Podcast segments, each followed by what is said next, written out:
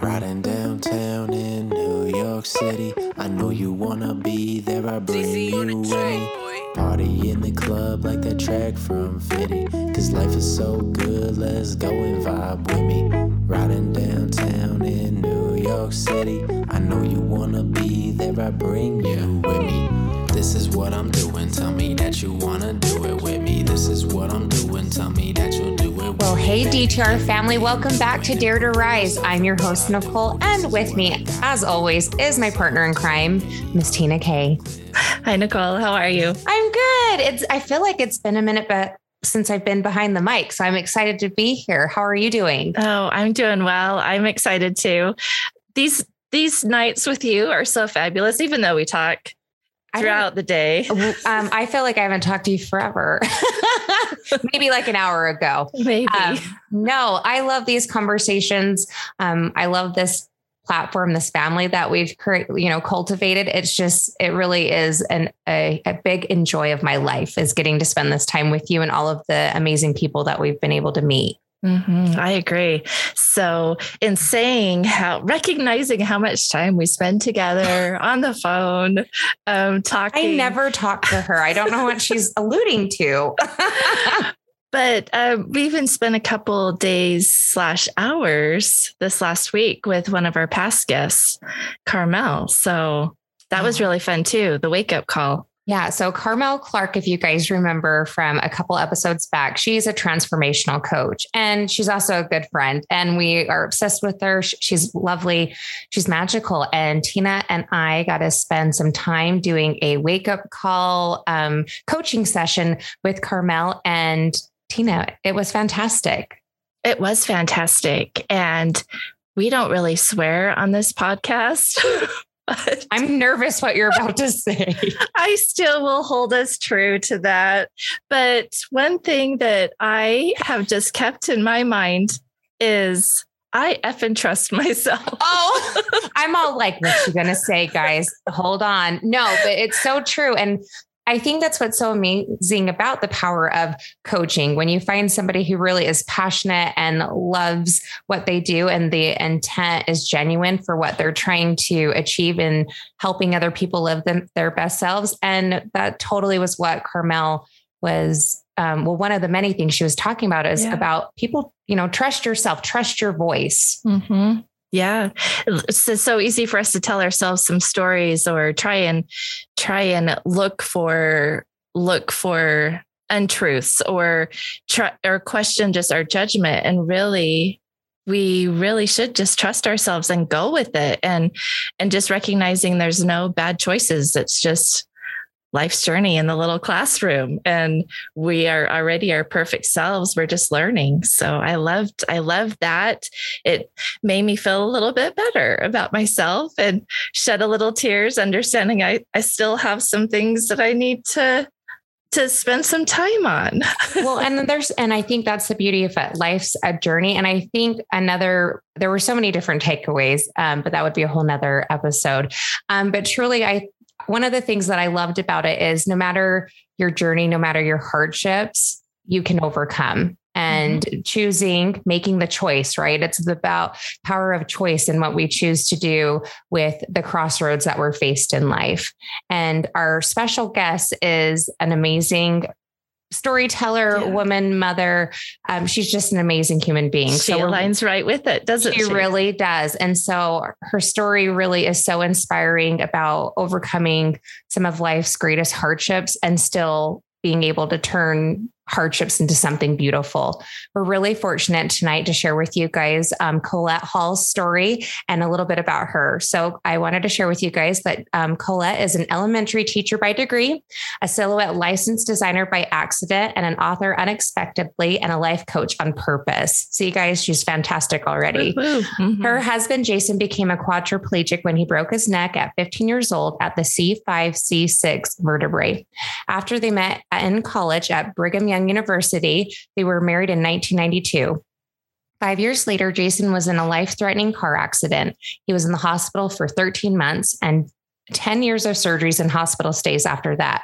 It took them 16 years to become parents. And for their life, IF, IVF is a miracle, and so is their beautiful son, Coleman. Jason was an awesome father, natural salesman, gifted motivational speaker, and a lifelong conqueror until he wasn't. One night, he suddenly struggled to breathe. Eight hours later, he passed away in intensive care unit at the hospital. Colette was 48 years old and her son, Coleman, was 10. They had been married for almost 27 years. The road has been rocky. They had stood at the bottom of the mountain looking up, wondering if they could climb it, then cracked a joke and they started the slow ascent. They clung to the craggy outcroppings that pulled them up, upward, onward. The footholds called gratitude and optim- optimism, excuse me, resiliency and hard work. They tried not to give up even when they wanted to. Colette recognizes that life is hard, but it's also good. Colette believes that we are meant to overcome, we are meant to move forward, we are meant to achieve things. And we're also meant to grieve and have heartbreak and learn compassion and peace. This is what she does to help ambitious ambitious women navigate. She's also pub- is a published author, Messy Victories: A Story of Allowing Grief, Pursuing Joy, and Rolling Forward. And with that, welcome Colette Hall to Dare to Rise. Thank you. Thank you so much for reading that again. I wrote it, but I still get a little emotional when I hear it. I do. So thank you. Well, thank reading you. it, I was getting emotional and a little choked up, not going to lie. It's an amazing story, um, truly of resiliency and and just strength. And I love that you acknowledge that grief isn't a bad thing to go through. Mm. And that you can really learn from those dark moments of life. But um, before I get into the heavy stuff, I want to ask you, how have you been and how are you doing? Oh, thanks for asking. I we actually are doing really well, Coleman and I. We are you know, on our own now. The two of us. He's 12. He just started school when we're recording this. He started school yesterday, 7th grade. I mean, come on. I don't know. Seventh grade. It's like he sincerely thinks that seventh grade is the best because they have cheeseburgers with bacon. Well, that's hilarious. So my kids start school tomorrow, okay, which is going to be Wednesday because we're recording this on a Tuesday. My kids told me how bad they hate school lunch. And so I'm venturing into the world of having to um, pack home lunch, which Dang. I've never done. So Dang, that's brutal. Yeah. Girl. So seventh grade seems like the bacon cheese is where it's at. So hopefully right? soon I won't have to do this homemaking lunch business. It's, incredible. So can't wait for an amazing seventh grade year. And I am a life coach and I find a lot of fulfillment from that. I feel like it's all of my things that you read in my little bio. You know, I have a master's degree in education. I am a graphic designer from um, working in the crafting industry, like silhouette and things like that. For those of you out there who know what a Cricut machine is or a oh, silhouette yeah. machine, then you will know what I'm talking about. so I have like all these things that I have done, and I feel like it's all coming together into right now. So that's what happens when you turn 50 is you do all the things that you are like meant to do your whole life. You become, you become. Isn't that amazing? I think it sounds super amazing. I'm excited. I'm 50. So, yes, do it. And you have a book. I mean, come on, come on. well, and I love that you have such a wide um, range of, you know, background, right? You're, you teach your graphic design. Um, I know what a Cricut is. I do have to share, but I don't know how to use one, but I am aware of what it is. I'm not great at using them. I usually have to YouTube it. Okay, but YouTube I, is our friend always yeah, in the crafting I, industry. I create all kinds of things for I did. I created all kinds of things for the Cricut and silhouette. So there's so, some fans out there. I know there are some fans that that are silhouette oh, or Cricut users. Oh, I yes. wouldn't doubt it. Unfortunately, it's not Tina K and myself. no, I am. Okay. You I'm are. Oh I didn't gosh. know this. Yes. Since yes, when? Yes, yes. My whole life. Well, oh my, not my whole life. but when I read that in the book, I was like, that is the coolest thing ever. Like, well, there were so many cool things, but I was like, how cool is that that she worked for scrapbook companies and created paper and did all these like i was like i was having a crush oh, serious wow. crush yeah i think we should just like reinvent ourselves all the time Absolutely. I love that idea. Isn't that part of life's journey? Yeah. Right? Just be, like, I don't know, you get kind of tired of the same thing. So go back to school, learn something else. Oh yeah. You know, become something different. So I love that. I don't want to be Yeah. stagnant and boring. Let's let's try something new. yeah, Mhm. yeah, exactly. So Colette, will you tell us about your journey? Like how you started, how you met your husband Jason? How did you guys start on the journey that you did in writing your book as well? Sure, sure. So Jason and I met after he had already broken his neck. He was already in a motorized wheelchair. We were at Brigham Young University, both involved in student government. And in the book, the first chapter, I explain how I even got to the point that I would marry a quadriplegic. And it actually wasn't that hard. It wasn't that hard, but I do tell about that. And um, so people can, can read that to find out more. But then about five years after we were married, he was working as a very successful financial planner. And I was an elementary school teacher. And he was on his way to a, an appointment and his front left tire blew in his handicap accessible van. So he was sent all across the lanes of traffic on the freeway. And, you know, being quadriplegic in the wheelchair, he was jostled around. He had a seatbelt on, but it's not like, the way that we sit in cars, right? He was a little loose, loosey goosey. and so he basically crushed his whole right side, both of his legs. And he was in the hospital for 13 months.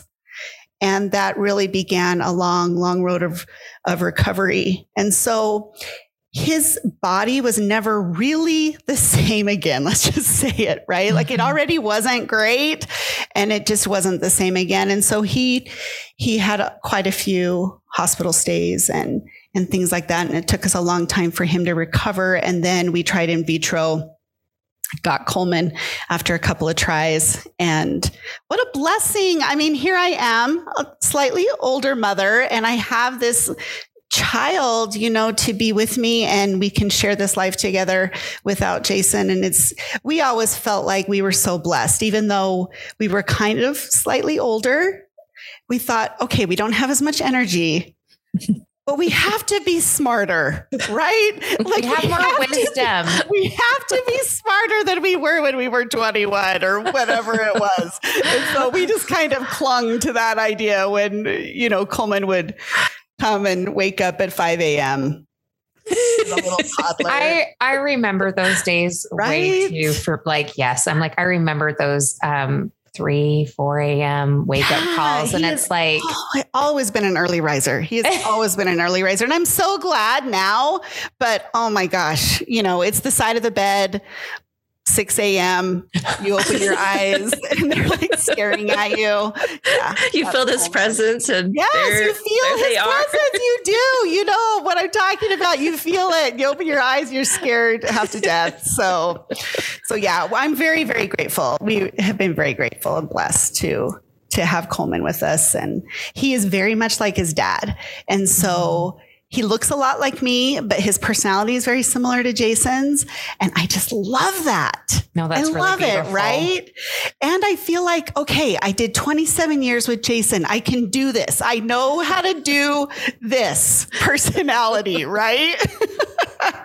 so, Well, he's, and yeah, you post so many because I follow you on uh, social media and all the posts that you make on Facebook, um, whether it's life coaching related or tied into your family circumstances and raising Coleman and his experiences starting school or or losing car keys from the golf cart like all these things that i watch and, and listen to you talk about there's there's so much application that you take to Mhm. real life and and tw- not twist it but just highlight um, how these little events can really shape our thoughts and our behaviors and so the fact that you have this child that is a mixture of the two of you that continues that gets to continue to carry on that legacy Yeah. of of um, Jason and of you too like I love his little spunk and I love I love how he loves you Mm, that is true. He does. He, he's still sleeping. He in better love his mom. I'm just saying he better love his mama. he does. He does. Don't worry. I don't doubt it. He started sleeping in my bed after Jason died, and I thought, oh, it's going to be fine. Like Jason died in May, and I thought, all right, till the beginning of the school year, and then we'll gravitate him back. No, that was two and a half years ago. So I don't know. Is there hope in the future? like there has to be, right? There has to be a moment where he's like, no, I'm not really into this anymore. No, I say just enjoy it while you can because I swear I keep thinking one day I'm going to blink and the kids are going to be like, uh, you're a loser. I don't want to hang out with Right. you. I don't want to hug. No, like, Right. no. So I say just enjoy and embrace every moment that they're willing to share with you. yeah, yeah, I agree. I agree. So we are very blessed. We are very blessed, and you know, we had a lot of hard things. I'll be honest in in our family, in our our little family of three over the years. And so people ask me all the time, you know, Jason passed away. Literally, Coleman went to bed. Jason was fine. They did their little nightly ritual where they said, you know, dad loves you, only father loves you, and you're a good boy. And he went to bed. The next morning, he had passed away oh my goodness. you know, Yeah. and it's a little shocking, right? It's a Mhm. little surprising. And Coleman is doing awesome. And I think one of the reasons why is, first of all, because he just came with with a resiliency, I think, you know, and and stuff like that. But we taught him how to cope. Mm. Like things didn't really go the way that we wanted them to. A lot Mhm. of the time. And we had to decide that we were going to adjust. And he had to adjust. And so I think that that is one reason why I love the life coaching so much. It's because Jason and I, like you said, Tina, we're storytellers, right? Jason was a storyteller. And I didn't know that I was a storyteller until he died. Mhm. And I wrote the first post to kind of announce that he had passed away. I wrote it on Facebook. I wasn't really on Facebook very much, but Jason was. And so I thought, oh, that that will be a good way, you know, to get the word out or whatever. And I wrote this post and it was kind of in a story form. And the amazing thing is, is I realized that that was very healing for me to think it through that way and to write it that way in that narrative form. And so I just started writing on Facebook. Then I put it on Instagram as well. And then I also put it on my website as a blog post. So it's in all those different places. But I just started writing. And as I shared my thoughts and feelings with grief, it helped me with the grief. Mhm. Does that make sense? And Absolutely. I realized, oh, I like to tell stories too. I like to find, you know, like Jason and I kind of lived metaphorically. We look at life with the little moments and the little teachings and the little lessons and the little things that can relate to stuff. And so, with that metaphoric li- living, then um, Jason had been working on a book because he was a motivational speaker. He wanted to sell the book when he spoke to corporations and things like that. It was kind of like a business leadership, optimism, you know, goal setting, that kind of thing. And I was helping him. I was like whispering in his ear really loudly, like, no, no, no, no, no, no, you should do this, you should do that, you know. we were a team.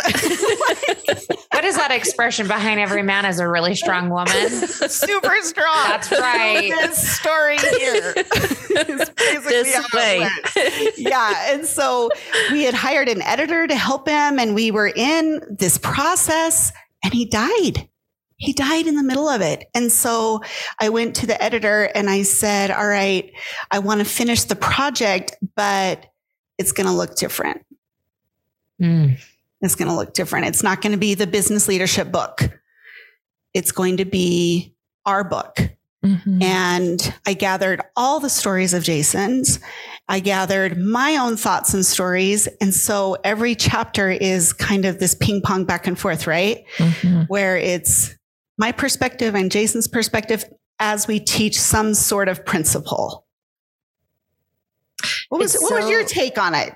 I thought it was perfect. Oh my honestly. gosh. It was like, I love how you shared that with it, that it wasn't the initial in- intent, but it Mhm. truly is in its essence the way it should have been done. It was perfect. I Oh, felt yeah. like reading it. I Mm. thought it was perfect. I love getting your take and then seeing his perspective on things and how they all came into one, like how it all tied together. Yeah. And how some of the stories flowed into other principles, but yeah. with a different lens a little bit. Yeah. But it really just drove you into having this um an awareness of of how it applied to you guys but i started thinking about the application to my life and and there's principles in there i've been applying to me personally and professionally you know um it was just so beautiful. I, I was so happy that we came across it. Well, that was my goal. What you just said was, well, girl, was my check goal. mark. You you achieved. Really though, you would read this and never think that the intent was it was it to be two separate books. You would, to mm-hmm. me at least, when I read it, it was this was the whole intent the whole entire time. Right, is for it to be a collaborative effort because it really did just blend so well. Mm, thank you so much. And and the idea of getting what you are meant to get out of it was extremely intentional on my part. I am usually kind of a how-to person. Okay, this is how you do it. And step 1 and step 2 and I deliberately did not do that. Mm. So that each person could have their own experience of whatever they were meant to learn whatever they were meant to apply, they could have that space mm-hmm. to be able to do that. I, I loved it. And I know we, there's so much that I want to say. so, like, how much time do we have? Um, but the fact that uh, you and Jason were storytellers, what attracted me to the first part of this book, and you even starting out the interview by talking about, you know, Coleman went to bed and the next morning his dad was gone. The fact that you're storytellers, but that you also look at um, breaking the rules um, and what sometimes we think that we should be doing based on what everybody else thinks. And so I want you to talk a little bit because I think it's important for our listeners and for me and Nicole too. Um, when Jason passed away, Coleman still went to school the next day. Can you talk about that a little bit? I can, yes. And I'm actually really glad that you asked about this because I believe it defined our grief. Mm. That decision, I believe, defined our grief. And our grief is still going on. It's been not quite two and a half years, and grieving still happens, right? And so it's not like it's over. It's not like we've passed through certain stages. none of that. It's we're just grieving in different ways and different levels and and all of that. But when Coleman, so I guess I should just say Jason felt like he couldn't breathe at about 10 p.m. on a Thursday night. And he was already laying in bed. So he needed help getting in and out of bed and things like that. And so we had a medical aid. He'd already put him in bed. I was sitting kind of next to him. We were watching TV and I was folding laundry and he said, I can't breathe. And so I rolled him over. I was like fussing with him, you know, whatever. And he's like, no, I really can't breathe. We called my friend, my, our neighbor who is a nurse, had her rush over really quick and like, what are we looking at here? Because trust me, I had been to the hospital so many times with him that it wasn't like we just went at the drop of a hat. Does that mm-hmm. make sense? We oh, like there were so many things during the 27 years that I just wanted to assess. And so she came over and she was like, "Yeah, let's call the ambulance." Call the ambulance and literally 8 hours later he had gone into cardiac arrest and died. So we had been in a car accident 4 weeks earlier and we didn't know that there was damage to his intercostal artery. And that night, it basically dumped half of the blood from his body wow. around his lung. So he was really never going to make it, honestly, mm-hmm. because his oxygen level was so low. So eight hours later, he dies, and Coleman wakes up. Our medical aid was here staying with him, but he had no idea what had been happening. And my mom and dad went and picked him up and he called me and he was like, Mom, what's going on? And I said, Grandma and Grandpa are going to come get you, bring your backpack, and they're going to bring you to the hospital. And that was so different than any other time that we had gone to the hospital. Usually it would be, oh, I'll be home in a minute and we'll visit him after school, you know, like that mm-hmm. kind of thing. And so he knew something was not right. He came with my mom, he had his backpack, and I told him in the hallway outside of Jason's room, Your dad got sick last night and died. And he was 10 years old. We spent time with Jason sitting at his bedside together. And then we kind of walked down the hall a little bit. But, you know, when you're 10, it's not like you do it the same way mm-hmm. as when you're 48, mm-hmm. right? Right. And so we we kind of wandered back and forth to his room and spent time there. And then we would go to kind of this little family waiting room, and other people were coming to visit and things like that.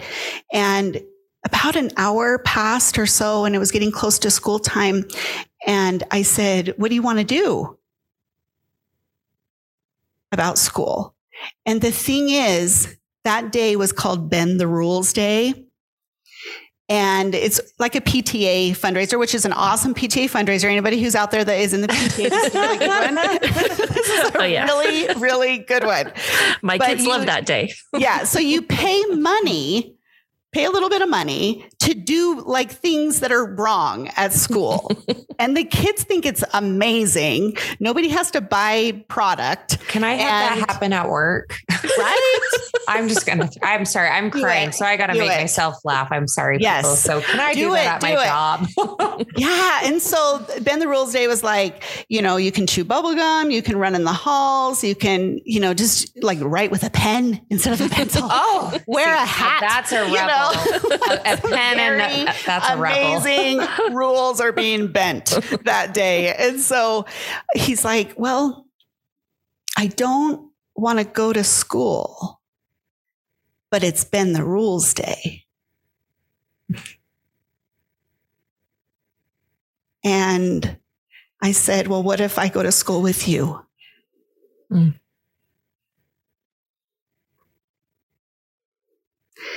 So we went to fourth grade. The day that Jason died. And other people were attending to him in the hospital, and he was well taken care of. And honestly, I don't even know what anybody else did. All I know is that I for sure was not dropping him off at school by himself. Mm-hmm. And so I had been up all night and we went into his school. School had already kind of started by then. We went into his school. I mean, he had like his hubba bubba bubble gum round container thing in his front pocket. That's like right. he was ready. he was ready for Bend the Rules Day. And so we went in and we talked to the principal first. Jason had been on the community council, so he knew people at the school. We talked to the principal. He and the counselor came to the room. We told his amazing teacher, and then they told the class. And we sat to the side at the little teacher table. You know how they usually have like some kind of table at the side of the classroom. We sat there and he brought his computer over and did his little work and went off to recess and came back and did all the little bend the rule things that they had for him. And throughout the whole day, his, these little friends, these sweet little 10 year olds, would walk by that table and they handed him little notes. He got lots of little treasures from their desks as gifts. It was such genuine love. And honestly, I cannot think of a better place to be than right there where people loved us and cared about us. And I mean, what else were we going to do? Is like sit at home mm-hmm. being sad? I was already sad. And so we did bend the rules day and there was a moment where his class it was time for them to run in the halls and I said I said, "Hey, I bet dad wants to race you. I mean, Harry had spent Coleman's whole life, his dad was in a wheelchair. And he knew that he wasn't anymore. And so he came back after after running in the hall and was like, Mom, I think I beat dad. like, I don't know. It's possible, but maybe not. And he even went into at one point in the library, they were having a dance party. That was another rule that was being broken. And he went into the library and his little friend ran up to his mom, who's a PTA person, and was like, Coleman's dad died this morning. And she was like, What? And Coleman said, It's okay. Let's dance. And they thought, Okay, let's dance. And so I don't think that any of that is a reflection of not allowing how we felt. But you can feel terrible and still do the thing that feels a little better. Mm-hmm. Right? Mm-hmm. And so, like I said in the book, he, his dad died that day, but did he have to also miss Bend the Rules Day? And I, I don't know. I think Coleman later in life, he's going to look back and he's going to Remember, like his mom is there. Mm-hmm. And I will help him with any emotion that he feels. And it is all safe with me. Colette, it's such a beautiful part of the story for me, I think, in um, doing what feels good despite what other people may perceive, um, whether it's Coleman's dad dying or whether it's our listeners or or us going through something and we limit ourselves based on what how we think we should behave or how we should feel or show our emotions in front of people. And what I love about your whole book is not feeling guilt for different things like just honoring the feelings and doing what feels right and and finding a way to still have fun and honor Coleman on Bend the Rules Day and I it's just such a valuable lesson I think no matter what age we are um yeah to bend the rules. bend the rules. Yeah, for sure. I think you're exactly right. And it's interesting because Jason and I used humor our whole lives to overcome things. And I was just on a co- coaching call the other day where the woman was sick or had some kind of chronic pain or something like that and and it was very serious that this was a difficult thing and i promise you we had a lot of serious things and i know that every single one of your listeners has serious things mm-hmm. in their life and we decided to know that it's serious and then make a joke about it. Does that make sense? Like, mm, do Absolutely. both. Do both. Like, yeah, I get it. This is serious. And then what can be we find that's funny? What can we find that is light? Because they both really can exist. And it's the way that it, it helps us cope. It helps us overcome. It helps us have, be grateful you know, and we can find that humor and things like that. And so I feel like both of those coming together is a really powerful tool also. Yeah. The the grief and the opposite of that is joy and just kind yeah. of bringing it together in one one event, one conversation. Yeah, yeah they can exist mm-hmm. together and, and they should, I think. I think in a healthy way, they should. So, Colette, what would you say that you've learned through your grief so far? I I have learned how to allow my emotions. And I've practiced it sometimes I feel angry. Sometimes I feel sad. Sometimes I feel a little hopeless. Sometimes I feel lonely. And if I just allow it and welcome it in, what I've learned actually is that it does start to flow through me until the next time that it comes around. But the interesting thing is like when I'm crying because Krista St. Germain calls it a grief grenade when a grief grenade kind of hits you and you're you're you're not ready for it, right? And you're like, oh dang, why is it that the black Honda Odyssey van going through the neighborhood is the thing that is like getting me right now, right? And so you feel that and you're experiencing it, you experience it. But what I have found is those are like my favorite moments because it's when I'm remembering him mm. and when I'm feeling him. And so I've decided I really like that.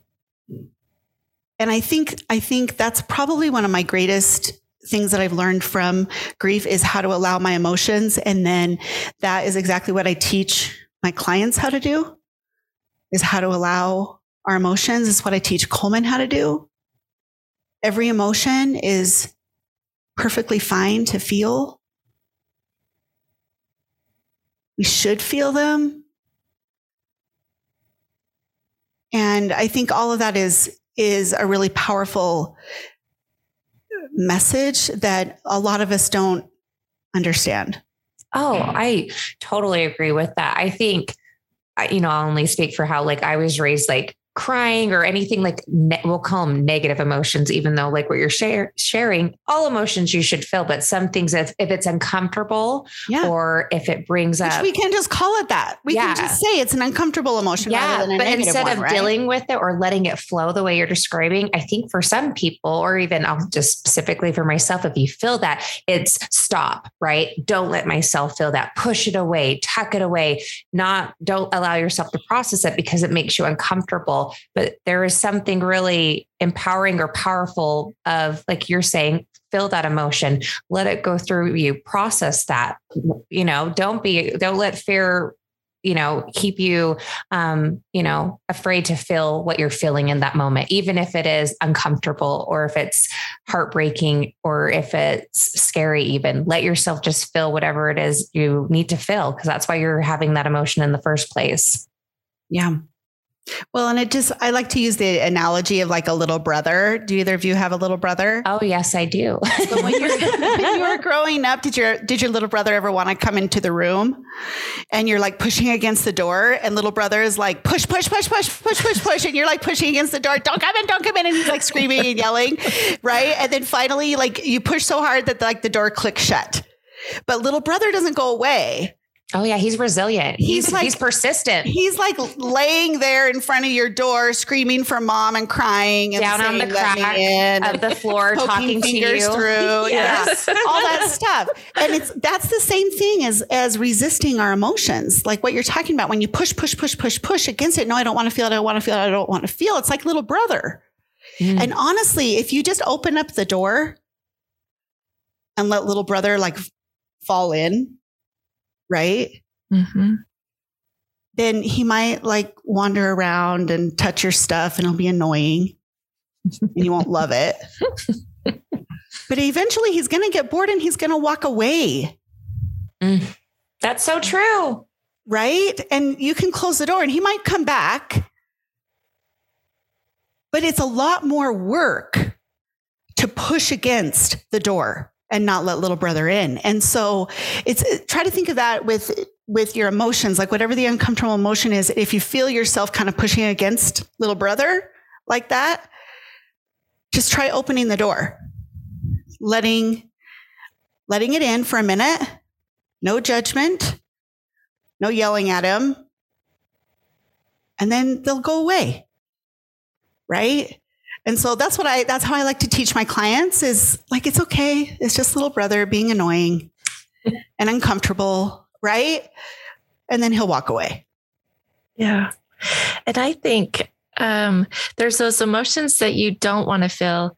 There's also emotions that you feel like you shouldn't feel. And mm-hmm. I know that I battled with that a little bit. Um, just to be a little vulnerable. I know my parents raised me never to hate anyone, and I didn't. My mom always said, "You can dislike someone, but you should never ever hate anyone."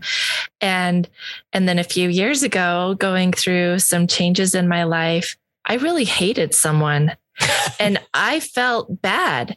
I would talk to my therapist and I'd be like, I really hate him, but I shouldn't. I shouldn't hate him. So I'm not going to hate him um, because I should just, you know, dislike him. And it was the moment that I just embraced that feeling so I could feel it and then I could let it go. And I didn't, I didn't feel guilty about it. And I didn't keep feeling this hate either because once I faced it and could just say, you know what, it's okay.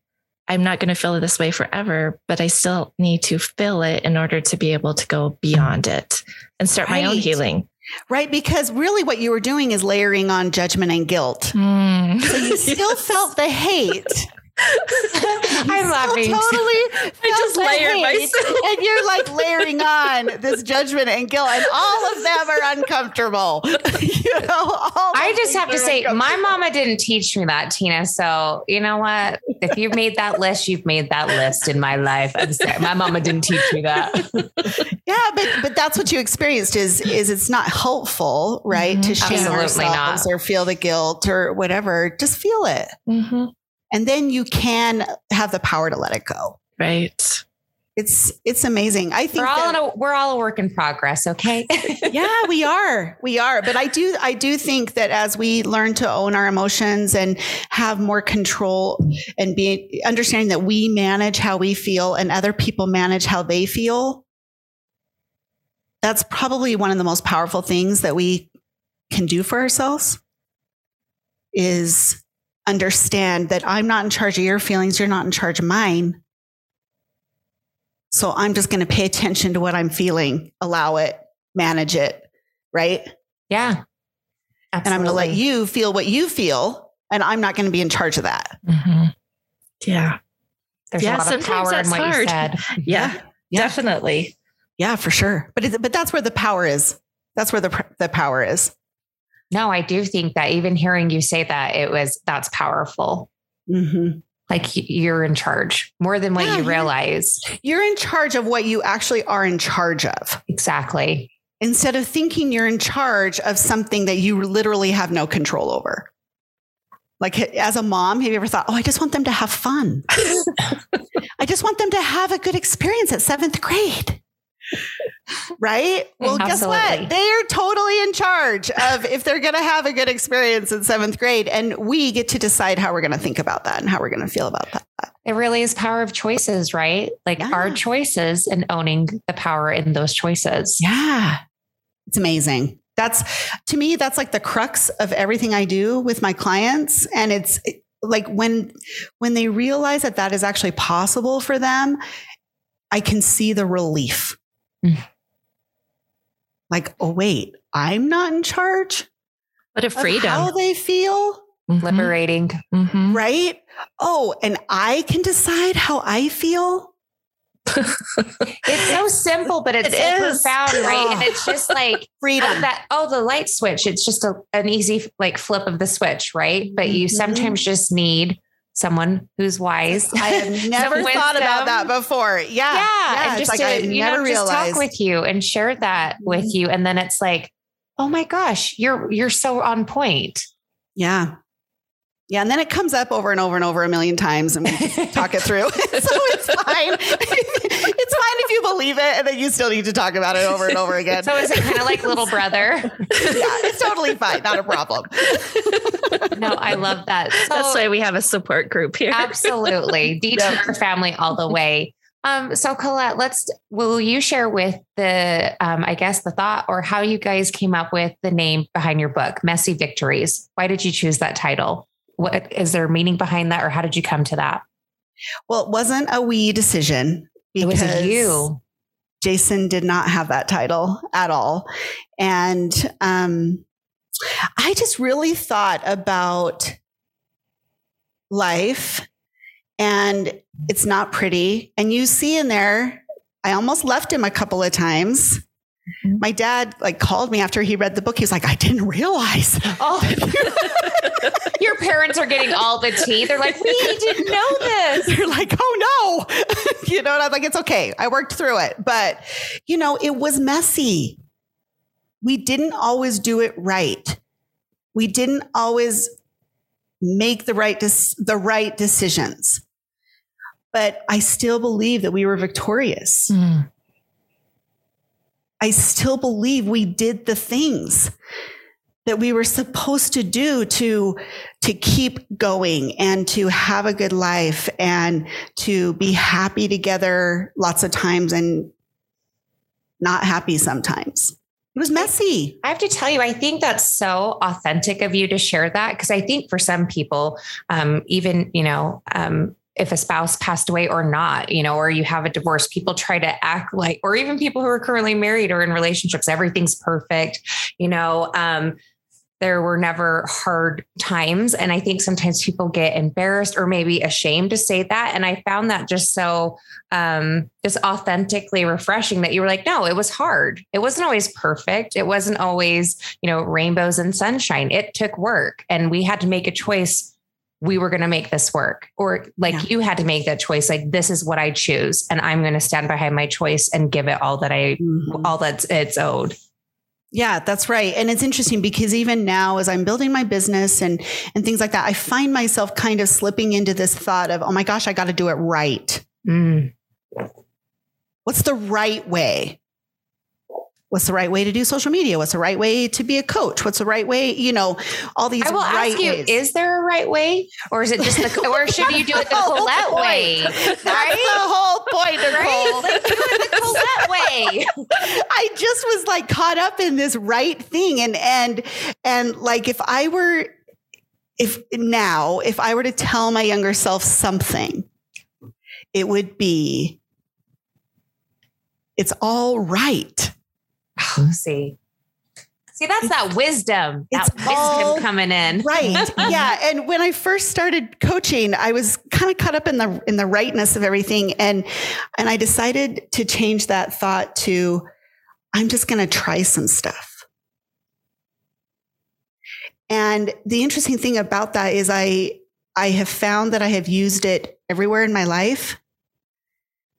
I'm just going to try some stuff with parenting. I'm just going to try some stuff with grieving. I'm just going to try some stuff with the business. I'm going to, you know, and I'm going to feel what is right for me. So like what you were talking about with Carmel, right? I'm going to I'm going to feel what's right for me, tune into that and keep going with it. And honestly, myself right now, I would love to tell my younger self that because I spent a long time thinking that there kind of was a right way. And there's like a billion right ways. Mm-hmm. And so I, I, definitely feel like that is a major growth point for me. Did you know you can still grow when you're 50 years old? you can still learn. You can still change. You can still become more awesome. it's so great you know, I my children are young adults and they teach me so much stuff. I'm like, where did you get all that wisdom? Yeah. Um, you're schooling me and I love it. Yeah. So yeah. Um, yeah, we are always learning. So mm-hmm. if we're not learning, are we living? Are mm-hmm. we growing? And I think that's just what's so exciting, um, even about this moment that we're sharing here tonight. I'm learning and growing, hearing your story, Colette, witnessing you. Um, this is just such a great opportunity. And I'm excited to see where life takes us every step of the way, because that really is part of the journey of life, hopefully, is growing and evolving and being um, better of ourselves by what we want to be. Yeah. Yeah. And celebrating all the growth that we've had up to this point, right? Yeah. Like all the things and not thinking there was something wrong with it, but just continuing. Contin- we're still just continuing. I think that's what makes you um, a great life coach too. Uh, just applying your life, applying um, the principles that you that you've come up with in your book, um, the principles that you identify every day as a mom, as a life coach, as um, a sister, brother, whatever, and how you share that, uh, share those principles to help us that that's yearning for all of Colette's wisdom and to apply it. So thank you. Thank you. I appreciate that. I've been I've been filled as well today. Well, so Colette, something that I could um that again you were very authentic about was your battle um we'll call it your battle with perfection. Can you talk touch on that for us? Yeah, I think I think a lot of us have this maybe tendency it you know I I've decided that that it doesn't have to be a fact. I take every personality test in like the universe. I take all of them because I love them. I love like the, the Enneagram. I love the the colors, know. the shapes. I did them all. I've done them all. I've done them all. And and I like gathering the information because I'm like, oh, that's why I am like I am. You know, right? So, but but really, like when I looked at the Enneagram one, the place that I really cared about was where it said, I'm a one anybody out there who, who wonders, I'm a one. And it says like ones at their best. like say the things, whatever it is that, that ones are at the best. And I think that that is really helpful to try to tap into our best, right? Like, oh, okay, this is how I can be my best.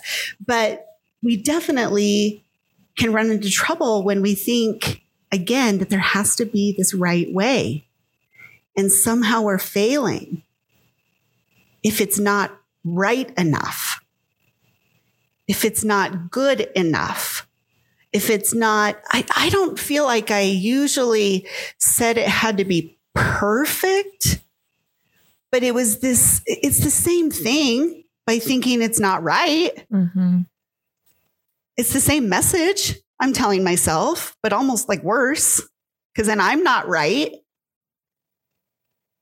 And so that's taken me some time. And I'll be honest, it, it's one of my more recent growth transformations. One of my most most recent. I mean, when I first started coaching, I had hired a gal to help me with my digital marketing. She's amazing because I was still like super grieving and just didn't want to do a lot. I was doing all the writing, but she was handling everything else. And I was like, oh my gosh, if I'm not doing it all, then I must not be doing it right. That's what I was thinking. If I'm not doing it all, then I must not be doing it right. It must not be good enough. She's just going to do it anyway, whatever. And and I came up with I have this post-it note sitting here that I had to work on shifting that thought that I, I love a good post-it note just to share with you too. I have them too. I was telling Tina about a post-it note that I added to my collection today. So post-it notes are valuable. Yeah. So I have them right here. They're actually Jason's computer. He has a desktop computer and I and it's sitting right here on my desk and it has post-it notes all over it. so it's only here in case I have to like access something on the computer, which is rare. And so it's covered in post-it notes. But one of them says, um, we are all legit in making this happen, meaning the people that I hired to help me. We are all legit. And then it says, I lead, I decide stuff. I have vision. I create things. I have ideas. I learn how. I ask for expertise. I do my job. I cultivate an environment for massive growth. That's a shift for me. that feels very Good. strong. Right? You like that's it. a shift from mm-hmm. I have to do it all. I have to be it all. It has to be perfect. It has to be right. To no, this is what I do. This is what I'm good at. And I'm going to say it in capital letters. And then other people are going to do help me with the parts that I don't want to do or that you know, I need help with or whatever. And so that has been honestly a more recent transformation in my life. Letting go of this idea that perfectionism is necessary. I think that's so, great. All of you listeners out there, if you label yourself as a perfectionist, can I can I just do a coaching thing right here? Yes. Absolutely. okay. So notice when you say that. Oh, I'm just a perfectionist. It's going to come like that. Mm-hmm. I'm just a perfectionist. It's only a thought that you're having. It is not a fact. You think it's a fact, but it's not. And so your your little perfectionist thing is like me taking the Enneagram test or any other personality test and like giving yourself a label You are not that thing.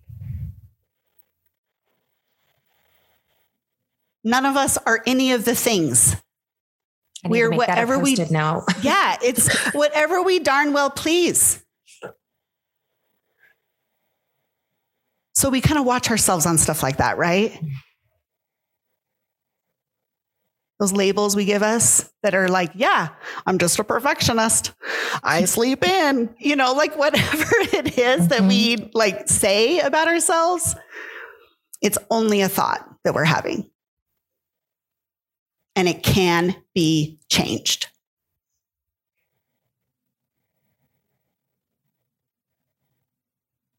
That's great. Um, I am just reflecting on all the things that I, um, the things that I uh, tell myself that really are only thoughts. They're not absolutely. Give me one. Give me one. I want to hear it. Um, Let's go, Tina K. oh gosh, um, I am. I need to think about this. Nicole, do you have one that you can share? No, I legit say I'm a perfectionist. I do too. No, no, that's why I really can relate. Again, mm-hmm. it's that's what I always love about the power of storytelling. We may have had um, people may have different journeys and different walks of life, or so you know, different life paths.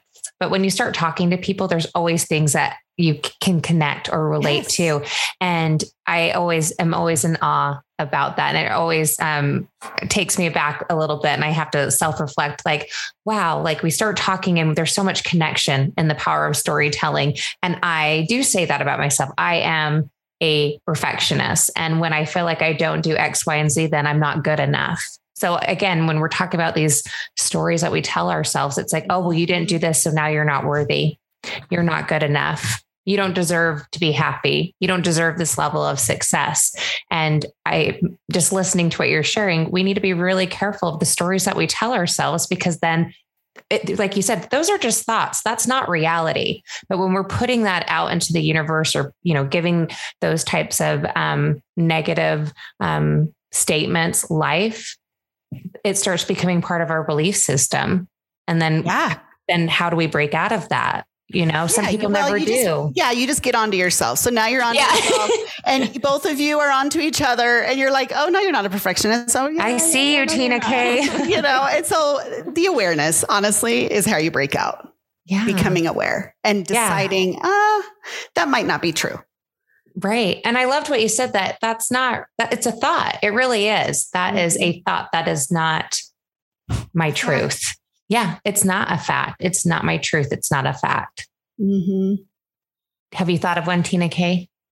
I have too, way too much going on in my head. Um, the, Give us one. oh, I would say, and I don't know if this is a good one, but I think. Why would you think it's not good if it's your truth? I'm learning from you, Colette. Yes, instantly. Oh my gosh, you guys. I would say I'm too kind. Hmm, that's interesting. I would agree. And by being, because I kind of know you, I know it's that it's because it is only a thought, but it's part of that. I'm too kind. So then I don't keep I allow people to take to get into my space. Yes. I allow people to shift my boundaries because I'm too kind and I don't want to hurt. I don't like to see people hurt. So then I am too kind because I'm trying to make up for what they may be feeling, which mm, is not which is what we were just talking about. Exactly. Right. Yeah. So yeah. yeah, that's so interesting that awareness right there is is honestly our first step to shifting the belief. Yep, absolutely. So we just had a mini coaching session we with did. Colette. Right there. we did. Thank you both. you are so welcome.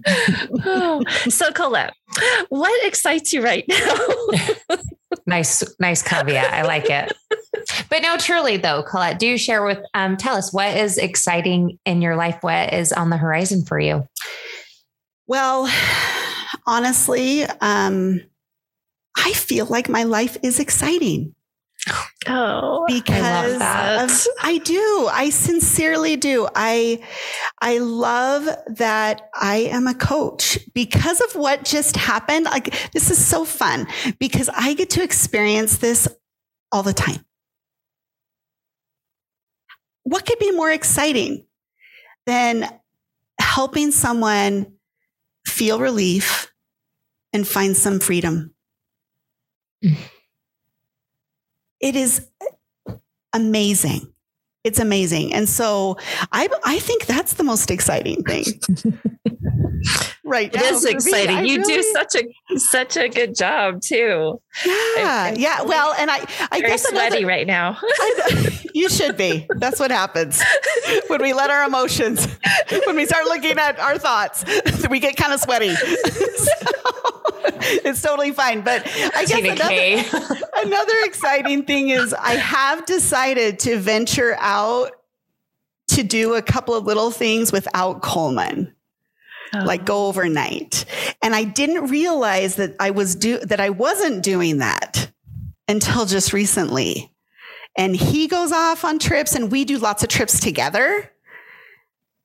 But I don't usually leave.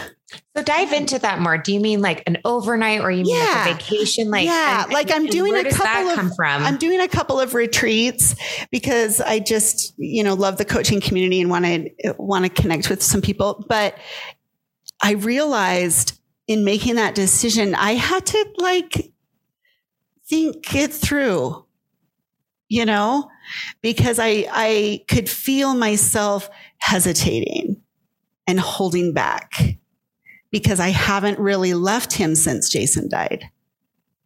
And we have lots of support and lots of people that can help and watch and, you know, all of that.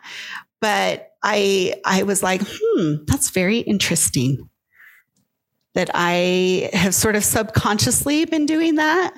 And so then, of course, as soon as I became aware that that's what was happening, I was like, where's the trip? I so you're saying the power of, of self-awareness. Yeah. Yeah. And I was like, hmm, I don't really want to make decisions from that feeling of like, I need to be here, slightly fearful, not really, but just kind of this idea that I needed to be here. Right? Mm-hmm. Like I was clingy. Mm-hmm. And so when I tapped into that being my reason for being here, I was like, oh wait, time out. Mm. Time Reevaluate. Out. But yeah, let's let's try this again. And so yeah, so I guess that's exciting. That's an exciting thing. I'm going to go away. And every and every mom should have those moments. Yeah. Um, I do want to ask you, what would you say? How have you seen how much your son has grown? What have what? Mm. How has your son grown, or have you seen a shift in him through everything that you guys have gone through?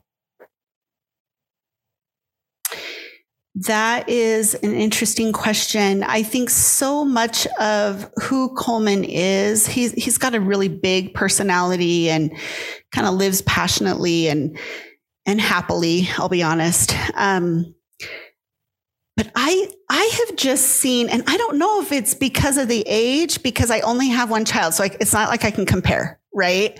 Like, oh, this is what they do at this stage or whatever. But I feel like he has become more independent and like self sustaining. Like, even just the other day, he told me this stuff he had arranged and worked out. And I was like, wait, what?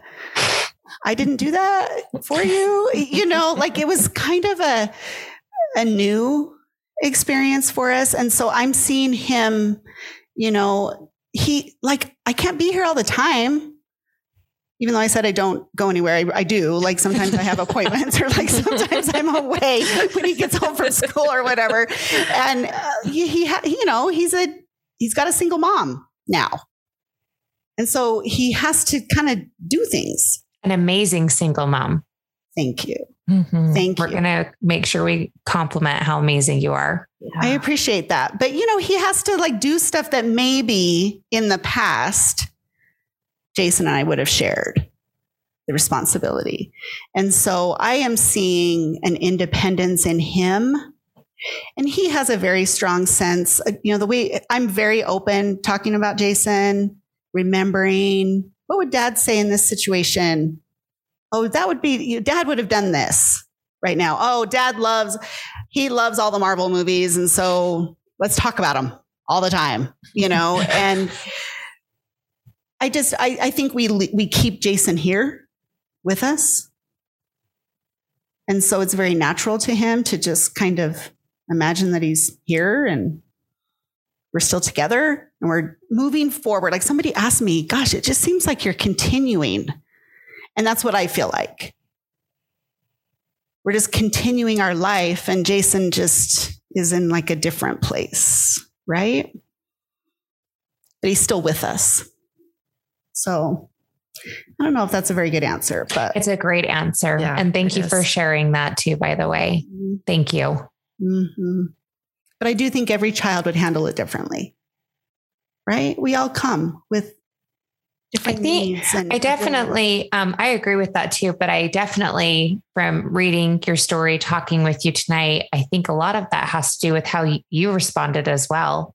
Mm-hmm. Your example, your mm-hmm. openness, um, your being authentic of how you with your emotions or how you're feeling and again not saying it was a, an easy moment every day but um, i think that is a testament to you colette i appreciate that i, I like to think that too i like to think that also we're going to say it's true. yeah, well, I mean, people people will say, "Oh, I don't want to break down in front of the kids," you know, if they're in my situation or whatever, and I'm like, "Why? Why oh. See, I cry in front of my kids all the time. Yeah. I mean, there are lots of times where I'm like, listen, today I'm just thinking about dad a lot. But that makes him feel, I would think for anybody though, it makes me feel, it would make me feel comfortable. It's okay to not always feel like it doesn't even matter if it's, you know, 20 years from now. It's like, yeah. it's okay that I'm feeling this way. Yeah, totally fine. There's not a right way, which is so amazing. Like what you were saying, there's not a right way. Whatever emotion you're feeling, feel it. Yeah. And all, and let's feel it together. Yes. Right. Let's feel it together. So you're amazing. you're amazing. This has been a treat for real. Everybody needs to get your book. no, really, it's such a um well, you're gonna cry I won't, I'm just going to tell everybody now. Yeah. Um, cause I will tell you, I was like, I am not going to cry because Tina knows this about me. I don't like to cry. Um, so I'm like, I am not crying on this podcast. And then I, and then you start talking about, and then it just, the waterworks went on and I'm just sitting here going, I told myself I wasn't going to cry. Um, I feel like my job is complete. You're welcome. Yes, it is. I'm like, I'm not going to cry because but that's what DTR does. And also, your story is just your guys' story is beautiful and it's raw. Um, and again, it's, I think for some people, when you think of grief, you know, there's, you know, there's no correlation to anything positive, And your book totally proves that statement wrong that there is mm-hmm. beauty beauty in grief and you can find happiness in pain and sadness too in the end Thank and you. it's a choice. And your story is about that. And it's just so amazing. We're going to have all of this information um, for you guys in our bio. And um, before we let you, though, Colette, um, we always like to ask our audience how do you feel that you ch- have chosen to dare to rise within your life, even though you have a book about it? But how have you chosen to dare to rise? I think, I mean, this is in the book, but honestly, I picked a quadriplegic. I love that you said that you chose that. I did. I picked it. And although I, that wasn't very hard because Jason was a very dynamic person and accomplishing a lot and, and things like that, especially as we got older, both Jason and I would put that in the dare to rise category. He would have too. That I picked it and we did it. And I didn't necessarily pick a bunch of the stuff that happened after it And that's what life is all about, right? But then you still have to pick it. You still have to choose it over and over and over and over. And I think, I think that's daring to rise. You embody Dare to Rise, girl. Oh my gosh, I just want to give you a hug. Probably more for me.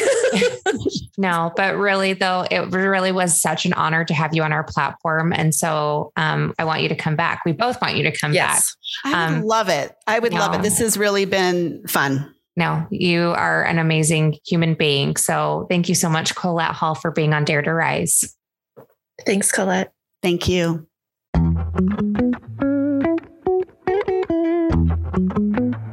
Nicole.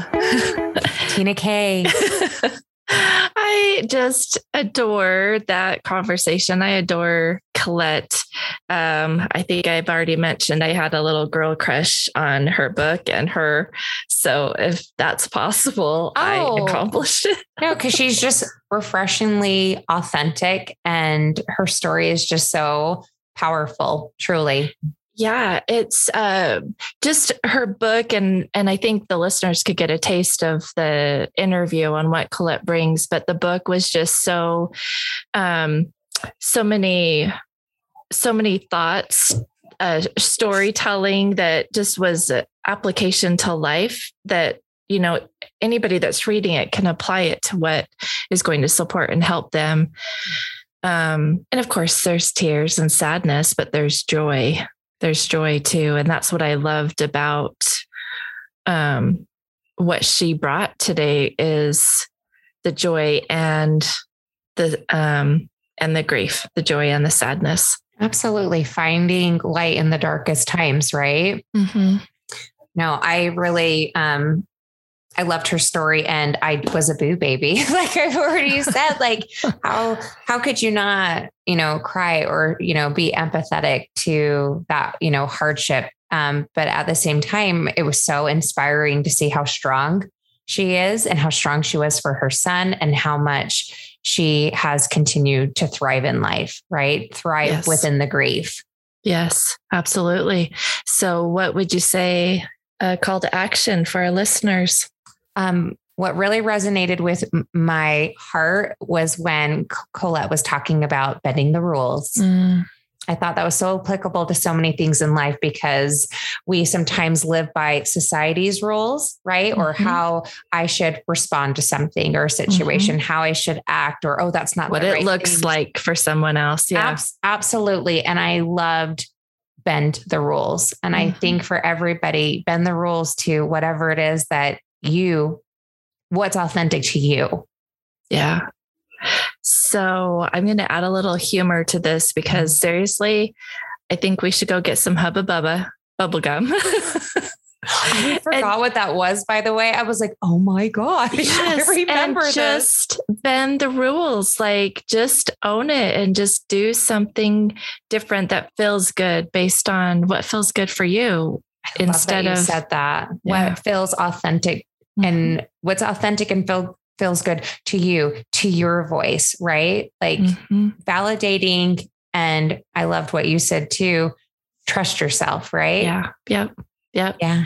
Gosh, when you're just chomping on bubble gum, don't you just like maybe that's why the baseball players do it because they're like, we got this. I thought it was their tight pants. I'm just teasing. I'm sorry. I couldn't help myself. what a way to end the show. hey, I'm bending the rules. Yes. I'm bending the rules and I am validating and being authentic to my voice and what feels right. And I think everyone, I would encourage everybody bend the rules, whatever that looks like to you. Mm-hmm. Live your life. It's your only life we get is this one life. Be true to yourself, be authentic to yourself, be authentic to your voice. And no matter Dirty what, eyes. Exactly. Girl, you took the words right oh, out yeah. of my mouth. I'm still thinking about tight pants, but yeah, let's sterilize. no, really though, but we appreciate you guys as always being a part of our Dare to Rise family, being a part um, of this community that we are creating. We appreciate your guys' support. Remember, keep reaching out to us and email on our on our um, website. Connect with us on social media. Also, remember We'll have all of Colette's information um, in the links as we normally do. Please show support to her. Check out her amazing book. Um, just to reiterate to everybody again, um, it's called Messy Victories, and it's Colette and Jason Hall. Um, Messy Victories, a story of allowing grief, pursuing joy, and rolling forward. And always remember to dare to rise. Boop, boop. Riding downtown in New York City. I know you wanna be there, I bring you away. Party in the club like that track from Fitty. Cause life is so good, let's go and vibe with me. Riding downtown in New York City. I know you wanna be there, I bring you with me. This is what I'm doing, tell me that you wanna do it with me. This is what I'm doing, tell me that you'll do it with me, baby. Every day I'm doing, improving myself and